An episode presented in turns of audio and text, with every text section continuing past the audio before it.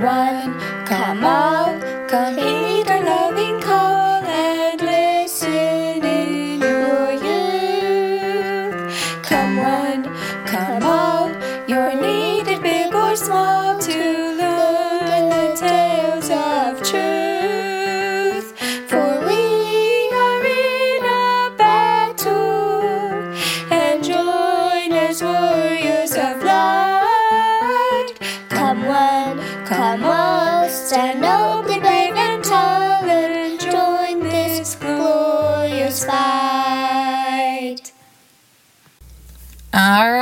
chicken lickens, here we go with our next story.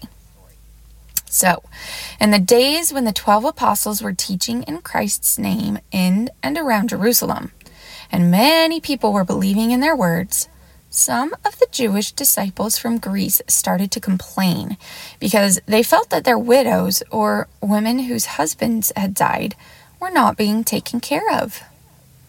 The twelve apostles acknowledged this and gathered all the disciples together and said, Oh, we really can't help take care of things like these neglected widows, since our job is to preach and teach and heal right now. So let's pick seven honest men who are full of wisdom and the Holy Ghost, and we will set them apart to be over business like this. Everyone agreed, so they chose seven honest men out of their group, and the apostles prayed and laid their hands on their on their heads and set them apart to do important ministering work. Well, as the apostles and disciples continued to preach in Jesus' name, even more people in Jerusalem started to believe, even some of the temple priests. Now, one of the seven men the apostles had ordained to a special work was named Stephen. He was full of faith and power, and he did great wonders and many miracles. But after some time, some people in the synagogue there rose up and started to argue with him.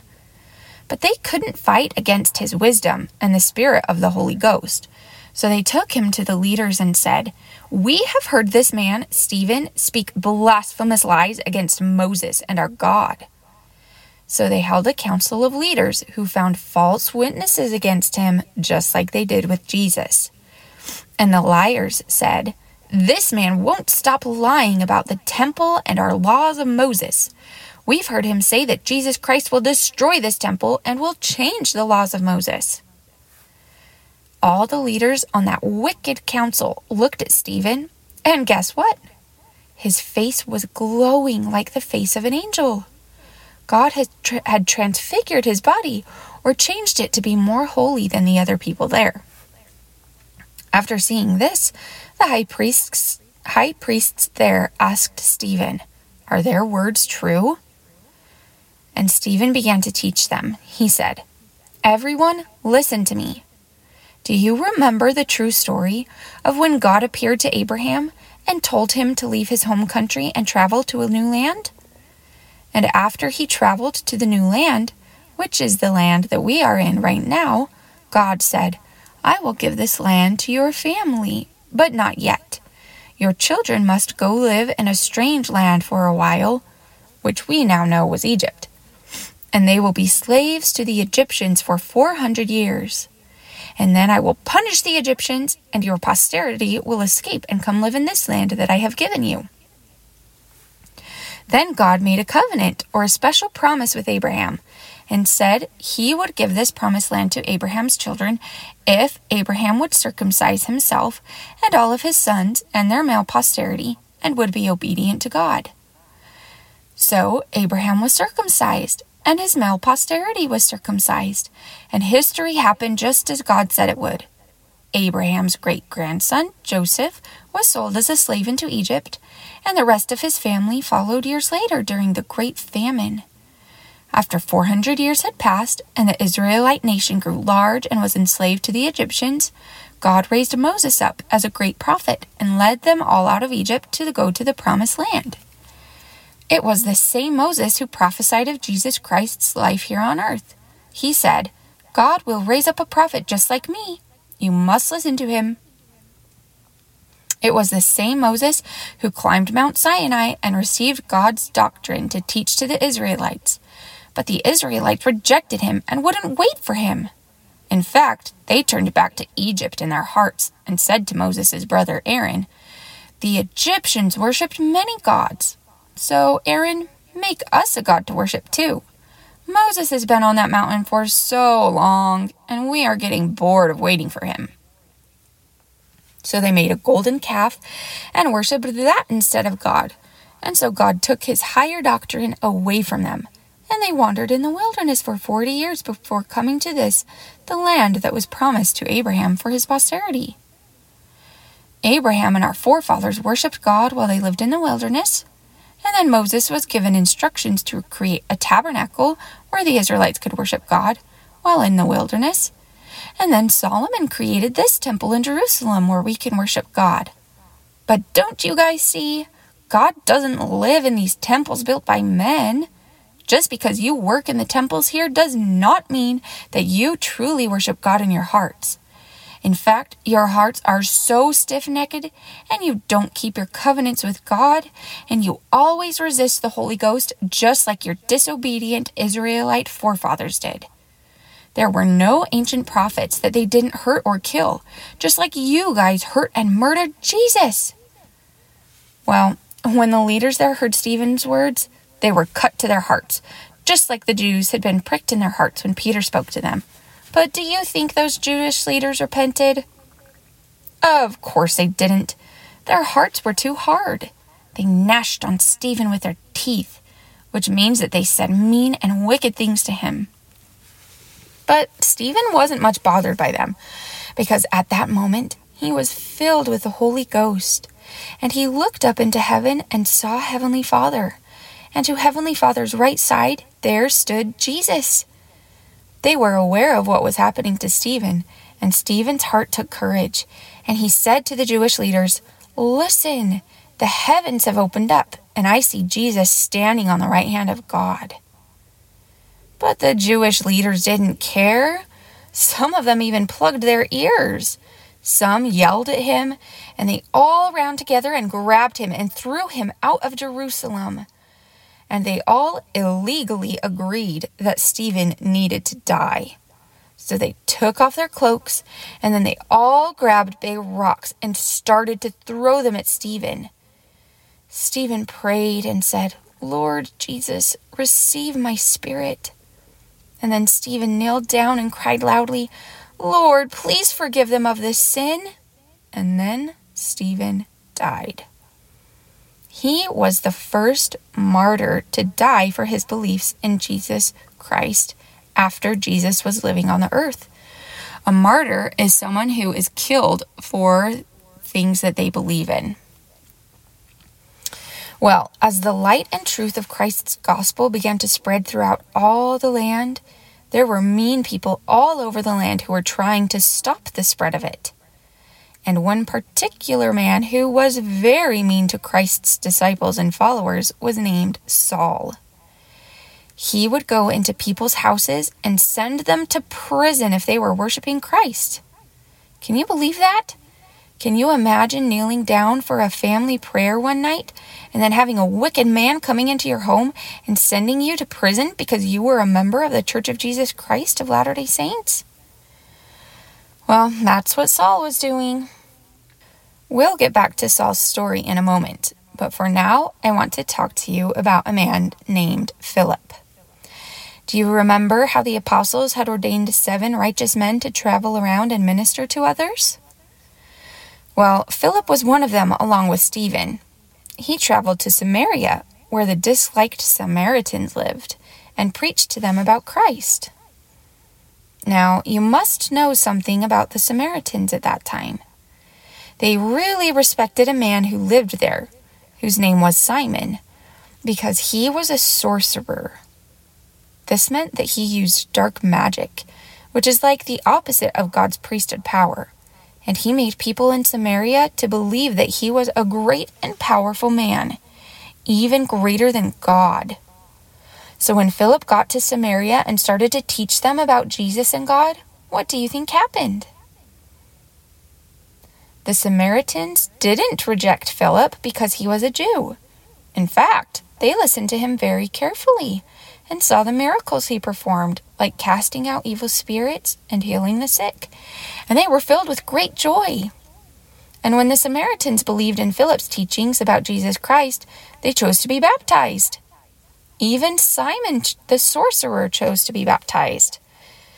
He followed Philip around and was amazed at the miracles and signs that he showed. Now, when the apostles in Jerusalem heard about Philip's success in preaching the gospel in Samaria, they sent Peter and John out to them in order to give the newly baptized people the gift of the Holy Ghost through the Melchizedek priesthood.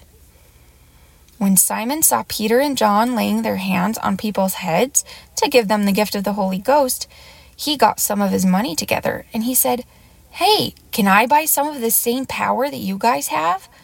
I want to give others the gift of the Holy Ghost too. But Peter said, Um, no. Your money will die along with you because you thought that God's power could be bought. We will not give you priesthood power because your heart is not right before God. You need to repent of your wickedness and pray to Heavenly Father that He will forgive you for your wicked heart. And then Simon said, Oh, please pray for me. I don't want to perish and live in sin. Well, at this point, we don't know what happened next to Simon, but we do know that Peter and John taught the Samaritans a little bit and then went back to Jerusalem. And then an angel spoke to Philip and said, Start traveling south toward Gaza, which is a desert. So Philip obeyed and started traveling south, and on his way he met a man from Ethiopia which was the region of land south of Jerusalem. Today, that land is what we call Africa. So, this Ethiopian man was a servant of the Queen of Ethiopia, whose name was Candace. He had traveled to Jerusalem to worship God and was on his way back riding in a chariot and reading some scriptures from Isaiah that compared Jesus to a lamb. When Philip saw the man, the Spirit said to Philip, Go join him. So Philip ran over to the chariot and said to the man, Oh, I hear that you're reading Isaiah. Can you understand what you're reading? And the man said, It's impossible for me to understand these scriptures unless someone explains them to me. And he asked Philip to ride with him in his chariot and to discuss Isaiah's writings with him. He asked, Who is the prophet Isaiah talking about in these scriptures? Is he speaking of himself or some other guy? And then Peter began to teach the man about Jesus Christ. As the chariot traveled on southward, it drove past a body of water, maybe a lake. And the man looked at the water, and he said to Philip, Look, what is keeping me from being baptized? And Philip said, If you believe with all your heart, you can be baptized. And the man answered, I believe that Jesus Christ is the Son of God. And he commanded that the chariot should stop. And he and Philip went into the water, and Philip baptized him. And when they came up out of the water, the Spirit took Philip away so that man couldn't see Philip anywhere. The man continued on his journey and rejoiced the whole way. Oh, how I love that story. Can you say, just as this man did, that you believe that Jesus Christ is the Son of God? If so, and you haven't been baptized yet, do you plan on being baptized someday? It might be soon, or that time may still be far away for you, but you can prepare by strengthening your faith in Jesus. Now, let's get back to our story about Saul.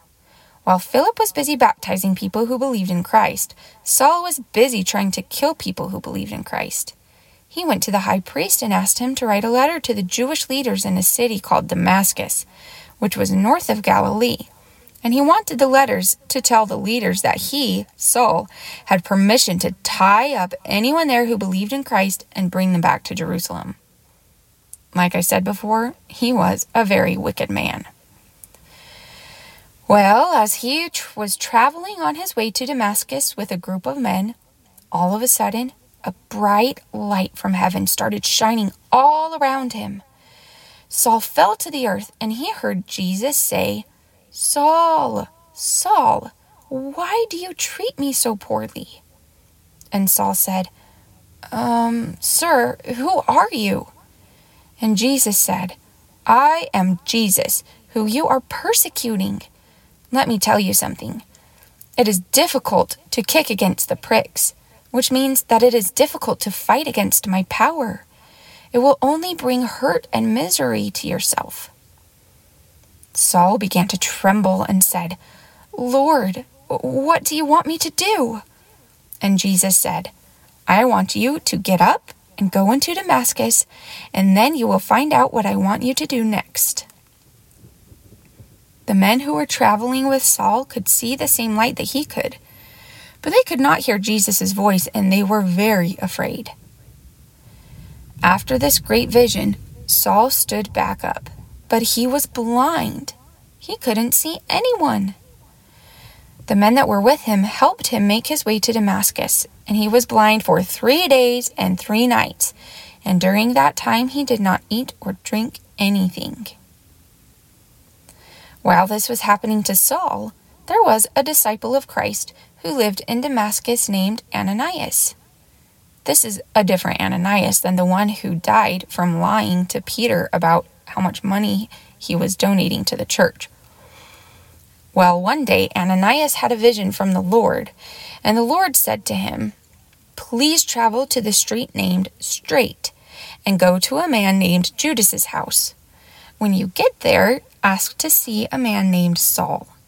He is praying right now, and I have given him a vision of you going to heal him to give him back his sight. Well, Ananias knew who Saul was and what he did to people who believed in Jesus. So he said, um, Lord, I have heard from many different people about this man and how evil he is to your saints. He has been given permission to tie up everyone here who calls on your name. But Jesus said, Please go anyway, for I have chosen him to do a special work for me in spreading teachings about me all around, to Gentiles and kings and Israelites and I will show him that he must suffer many great things for my name's sake. So Ananias chose to be obedient and to trust in the Lord, even though he was feeling scared. So he traveled to Judas's house and laid his hands on Saul's head and said, Brother Saul, the Lord, even Jesus, who appeared to you on your way here, has sent me that you might receive your sight and be filled with the Holy Ghost. All of a sudden, Saul's sight came back. He said it was like having scales falling off of his eyes so that he could see again. And he got up and he was baptized. After he ate and got his strength back, he stayed with the disciples in, the, in Damascus for a little while. And then, can you believe it? He started preaching about Christ in the synagogues all around, telling people that Christ was the Son of God. Not surprisingly, Everyone who heard him was amazed and said, Wait a minute. Isn't this the same guy who destroyed people in Jerusalem who said they believed in Christ? And didn't he come here to Damascus to do the same? Well, Saul was a very intelligent man, and he was able to prove to the Jews there that Jesus was indeed God's son. His preaching and teaching was so powerful, in fact, that the Jewish leaders there, surprise, surprise, gathered together to figure out a way to kill him. They hid at the gates to the city night and day, hoping to catch him. But he knew of their plans, and so the disciples there in the city came up with a way to help him escape. Saul was a very short man. In fact, we have a description of what he looks like from the prophet Joseph Smith. Joseph Smith said that Saul is about five feet tall. That's even shorter than I am. Joseph Smith said, Saul has very dark hair, a dark complexion, dark skin, a large Roman nose, a sharp face, small black eyes penetrating as eternity, round shoulders, a whining voice, except when elevated, and then it almost resembles the roaring of a lion. He was a good orator. Anyway, Saul was such a tiny man that to help him escape Damascus, they stuffed him into a basket, tied it to a rope, and then lowered him over the city walls. After he escaped, he quickly traveled to Jerusalem to meet up with the disciples there. But the disciples had no idea what had happened to Saul on his way to Damascus, so they were very scared of him. No one there believed that he was a fellow disciple of Christ. So a man named Barnabas brought Saul before the twelve apostles. When he got there, Saul told them the whole story of the vision that he had seen, and of his blindness, and his healing, and his teachings and preachings in Damascus, and of his sneaky escape from the city. They believed him, so he stayed with them in Jerusalem, teaching and preaching boldly about Jesus Christ. He argued with Greeks who wanted to kill him, so the apostles sent him on a mission to a different land. At that time, all of Christ's disciples were able to rest and to teach one another, and they worshiped Christ together and were comforted by the Holy Ghost, and the number of saints just kept on increasing. It was such a peaceful time for them. One day, Peter traveled to visit the saints in a place called Lydda, and while he was there, he healed a man named Aeneas, who had been sick with palsy and stuck in his bed for eight whole years. He said, Aeneas, Jesus Christ makes you whole. Stand up and make your bed. And Aeneas was immediately healed.